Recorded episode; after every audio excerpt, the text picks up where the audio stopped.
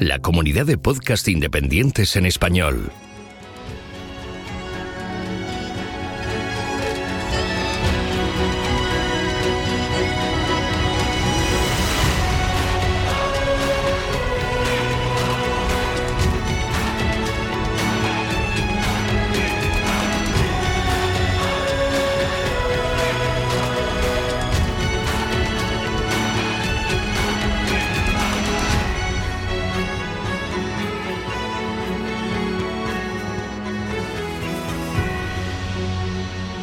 Bienvenido a GeoCastaway.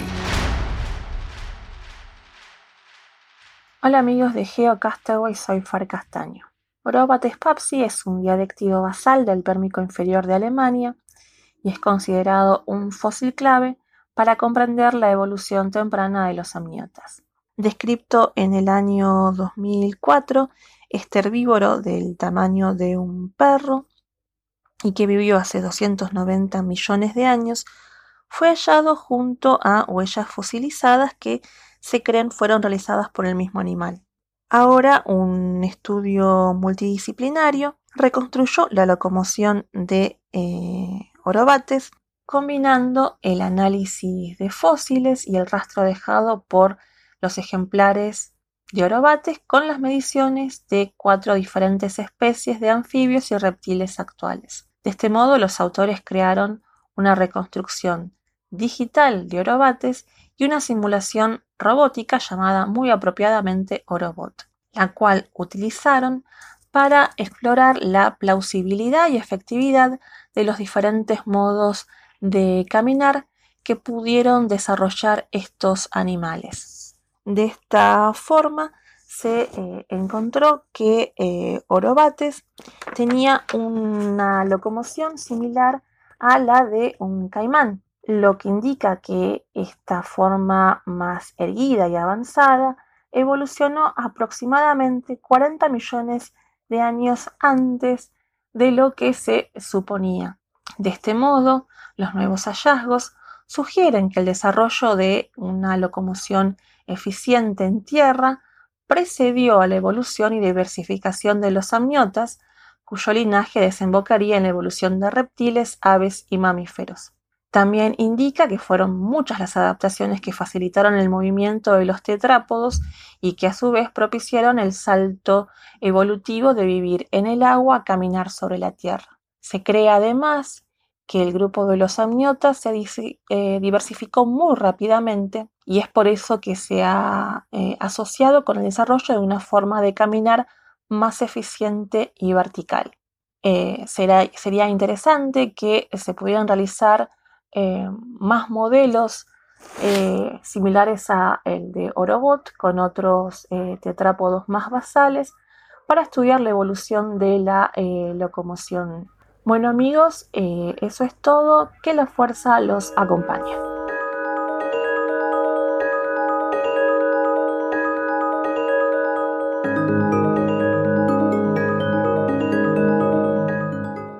Hola a todos. A pesar del cierre del gobierno americano, la exploración espacial apenas se ha resentido. El Curiosity, por ejemplo, no se ha movido de su posición desde diciembre, pero ha estado trabajando en un afloramiento sin descanso, analizando rocas, estudiando la atmósfera y tomando unas magníficas vistas de las colinas de Eolis Mons. De momento, seguimos sin noticias del Opportunity. Los intentos de contactar no han dado su fruto todavía y las esperanzas son cada vez menores, pero la NASA no piensa claudicar todavía en su empeño por resucitar al pequeño rover. Por otro lado, la sonda InSight continúa con su despliegue. Tras conseguir dejar el sismógrafo sobre la superficie de Marte a mediados de diciembre, ahora mismo está próximo a colocarle la protección contra el viento y los cambios bruscos de temperatura, aunque a un ritmo más lento de lo esperado debido al cierre del gobierno. Mientras, en la lejanía del sistema solar, hemos podido ver con la llegada del año nuevo las primeras imágenes de Ultima Thule, el objetivo de la sonda New Horizons tras su paso por Plutón en el año 2015. Estas imágenes han demostrado las predicciones del equipo, mostrando un cuerpo binario de contacto, es decir, un cuerpo formado por la unión a baja velocidad de dos cuerpos, como por ejemplo el cometa 67P Churyumov-Gerasimenko, visitado por la sonda europea Rosetta y que es muy primitivo. En lo que hemos podido ver de este cuerpo es que aparentemente no tiene cráteres en superficie, al menos de los grandes, y un color muy rojizo. Por los primeros experimentos parece que tampoco tiene una atmósfera detectable. A lo largo de los próximos 20 meses, la sonda nos seguirá enviando imágenes y datos de esta visita, ya que debido a la gran distancia, la velocidad de transmisión es muy baja.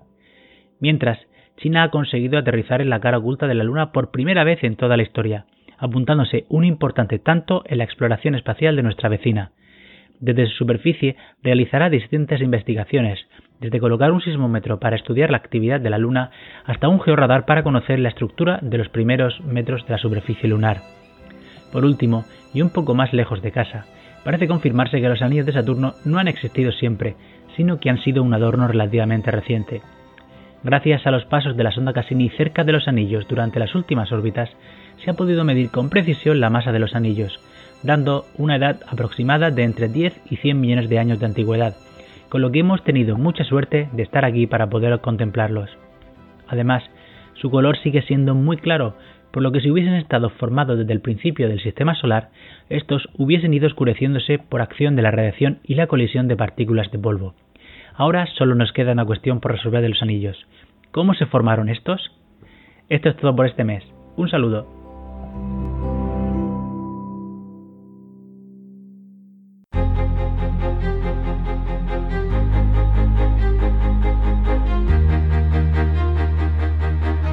Envíanos tus comentarios, preguntas o sugerencias a geocastaway.gmail.com.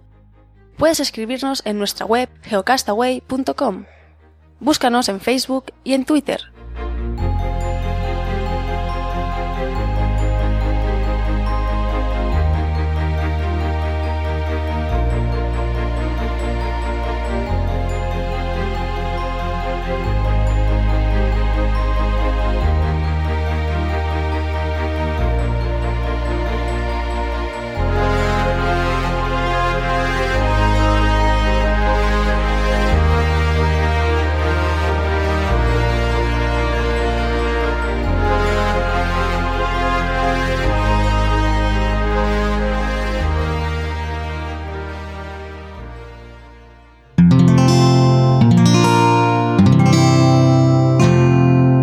Escuchar más capítulos de este podcast y de todos los que pertenecen a la comunidad Cuonda en cuonda.com.